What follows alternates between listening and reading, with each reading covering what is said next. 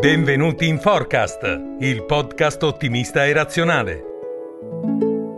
E benvenuti al nuovo appuntamento di Forecast Energy, il ciclo di podcast sulla transizione energetica promosso dalla Fondazione Ottimisti e Razionali. Io sono Luigi Santoro e oggi parleremo di CCS, Carbon Capture and Storage, una tecnologia che può essere molto utile in ottica transizione ma dai contorni ancora oscuri. Per vederci più chiaro ne parliamo con Giusy Caretto, coordinatrice di redazione di Start Magazine. Buongiorno Giusy e grazie per aver accettato il nostro invito. Buongiorno a voi. Partiamo subito con la prima domanda. La CCS, Carbon Capture and Storage, cattura e stoccaggio dell'anidride carbonica, è in pochissime forse semplicistiche parole, la cattura e lo stoccaggio dell'anidride carbonica. C'è poi la CCUS che aggiunge utilization, ovvero l'utilizzo di questa anidride carbonica catturata. Cominciamo dalle basi. Di che stiamo parlando?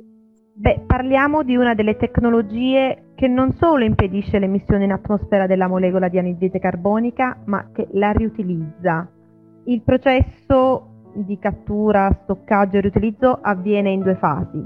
Nella prima, ovviamente, la molecola di anidride carbonica, faccio riferimento per esempio a quelle contenute nei fumi di combustione delle fonti fossili, viene catturata e separata dalle altre a cui è miscelata.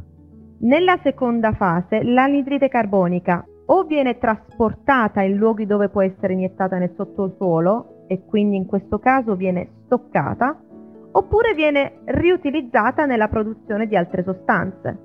Ovviamente subendo una trasformazione chimica.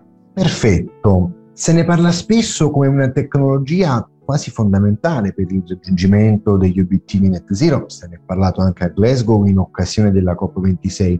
Quali sono in effetti i vantaggi della cattura, dello stoccaggio e dell'utilizzo dell'anidride carbonica? I vantaggi sono semplici da intuire. La tecnologia potrebbe contribuire in maniera fondamentale al raggiungimento degli obiettivi di decarbonizzazione. L'Agenzia internazionale dell'energia, nel suo rapporto sullo scenario zero emissioni nette nel 2050, prevede che lo stoccaggio e il riutilizzo della CO2 possa evitare l'emissione in atmosfera di 7,6 miliardi di tonnellate di CO2 l'anno tra il 2020 e il 2050.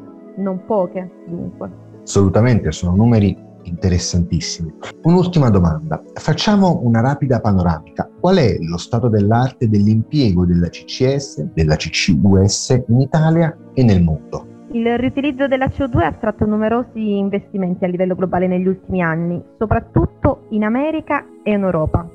A proposito del nostro continente, entro fine anno la Commissione europea dovrebbe proporre un piano d'azione per sviluppare un quadro normativo che possa garantire la certificazione degli assorbimenti di carbonio e allo stesso tempo possa incoraggiare l'uso di soluzioni innovative per la cattura, l'uso e lo stoccaggio di CO2 da parte sia di industrie sia da parte di aziende agricole. Tra i progetti in fase più avanzati mi riferisco sempre all'Europat INET per la decarbonizzazione delle attività industriali della Baia di Liverpool. Qui in gioco c'è anche l'italiana Eni, tramite la sua controllata inglese. Eni è capofila del consorzio che svilupperà il progetto e si occuperà del trasporto e dello stoccaggio della CO2 nei giacimenti depletati nella Baia di Liverpool. Si tratta di tecnologie, ci tengo a specificare, che ancora oggi richiedono investimenti costosi e sono energivore.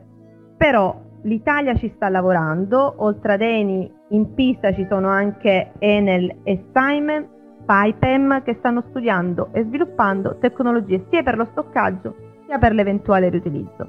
Tra i progetti avanzati cui lavora in particolare Eni mi riferisco a quello del riutilizzo, ci sono quella della mineralizzazione della CO2 con fasi minerali naturali e l'impiego dei prodotti finali nella formulazione dei cementi e quello della produzione di metanolo con la CO2 catturata, un vettore energetico con grandi potenzialità.